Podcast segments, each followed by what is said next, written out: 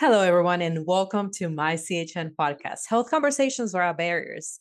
This is Mariela, and today I am going solo. Um, I actually have a very special guest, Miriam Guzman, and she is our outreach coordinator. Thank you for being here, Miriam.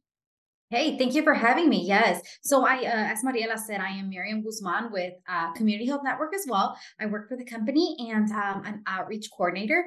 And I am so excited about this because now we're launching National Health Center Week. It's around the corner um, and get a little bit more information on what it is, right?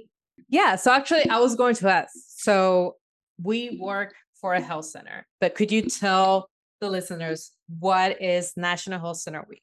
Yes. So, um, National Health Center Week is an opportunity to highlight the commitment and passion of our community health centers, um, staff, board members, and supporters who make it possible to provide quality, comprehensive healthcare services to more than 30 million patients across 14,500 communities annually.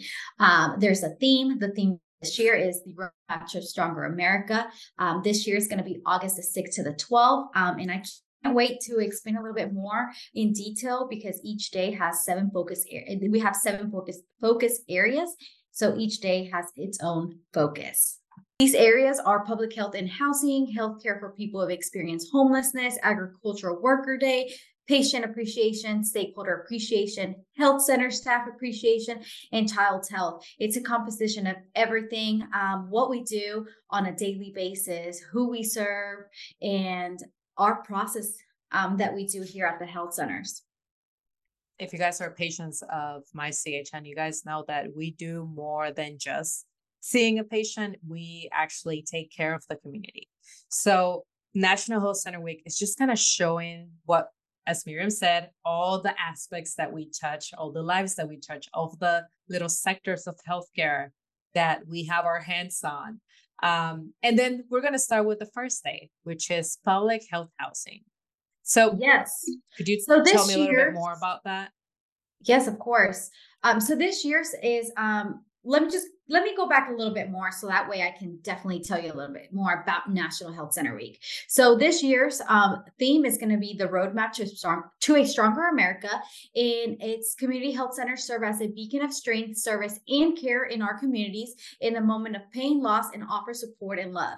In moments of triumph, we offer hope and vision for our future. This year's National Health Center Week theme takes us to a virtual road trip across America. So, um, we did say it's national. You're going to see different things, um, different um, health centers doing the same things, highlighting them. And then that's going to get me right into uh, day one. So, day nine is public health and housing. Um, and, and we can talk a little bit more about uh, public health and housing. Um, I know one of your questions, Mariela, we were talking about it earlier. You said, What is the PHCP program? Um, what is it? It is some community health centers receive a grant to support the federal public housing primary care program, a special population de- uh, designation. The mission of the PHPC program is to provide requirements of public housing with which increase the access of comprehensive primary health care and disease prevention services. In 2021, more than 5.7 billion community health centers patients were served as a location in or immediately accessible to a public health site. Um, so let's talk a little bit more about that, right, Mariela? Um, we don't directly put you into a place for public housing. Public housing um, is we we like to say is for somebody you know to get back on their feet and is struggling or or parents that have lost their jobs or not able to play so there is places that will go based off of income We'll do all of that we don't necessarily have the funds to put you in a home, put you in your family, but we do have those organizations. As a community, we do collaborate with different organizations that do help with that. So what we do is we contact the other other organizations um, uh, along with United Way. So United Way is a great, great, great um, uh, collaborative um, organization that we do. So they do so much for the community, and we actually partner up with them to put them in a platform where we're able to to bridge those gaps. So for those that need rental assistance, we can help with that. We can submit them through uh, United Way, give that referral, and then we follow up with that. Um, so we actually have in our clinics those that follow up. So we don't the our care coordinators to follow up through everything. We don't want it to fall through the cracks. Um, so that's what we do.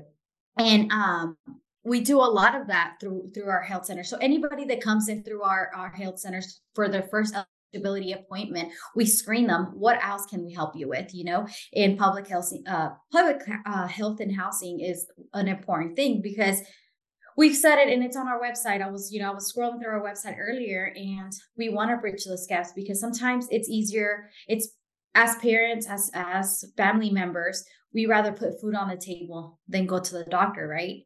But we we got to maintain. So we we do like to do a whole person care in public health, um, health and housing, and being able to have those um, resources is very important for us. Um, actually, I've gotten this question before. So, what would you say to someone that is asking, what does housing has to do with healthcare? Oh, well, of course. I mean, it's uh, to us, it's very important. If you don't have a home to live in, you don't have, you know, right now with the high heat, you you can get dehydrated. You can get, you know, um, housing also too. You know, a place to stay at night, uh, a bed to stay at night. It, it affects your health. You don't have those means to be able to keep a healthy lifestyle if you're living in the street. Um, so it is very, very important.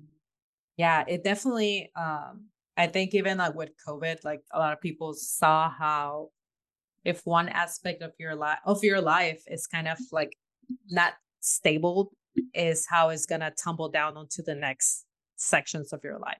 Yeah, it's a so, trickle effect. If one thing's not right, it's going to keep on going. And I think that's what we do as as MyCHN is make sure we tackle every aspect of that to make sure we take care of the whole person. Because every little thing, you know, um, you you brought it back to to COVID. Um, a lot of families didn't have, you know, they they didn't work.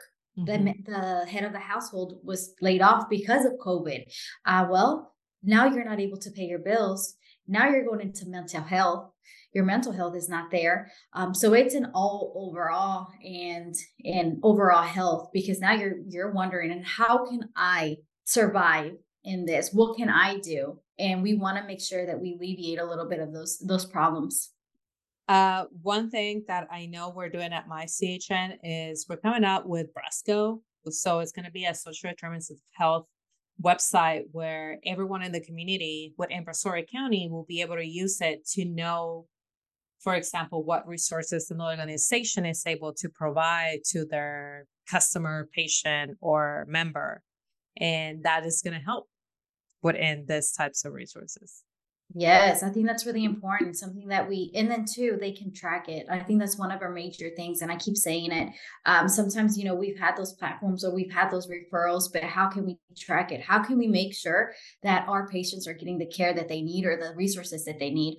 Um, I know in the past, um, when you are no, not even in the past, if now like you want to refer somebody or you want to send somebody to to to see the doc, okay, let me let me give this example um, we work with schools sometimes uh, teachers counselors they see they see that the kids need some sort of resources dental assistance uh, and they give our information out but do they come and see us do they do they take that step to see us. So I think that platform is very important because teachers can use it to refer out their students and we contact them to make sure that they don't fall and they get the care that they need. So yes, very important. I'm glad you brought it up. Um, and I think it's something that can be good. And this concludes our first take of public health housing. And then stay tuned for day two, which is going to be healthcare for people experiencing homelessness. Thank you for joining.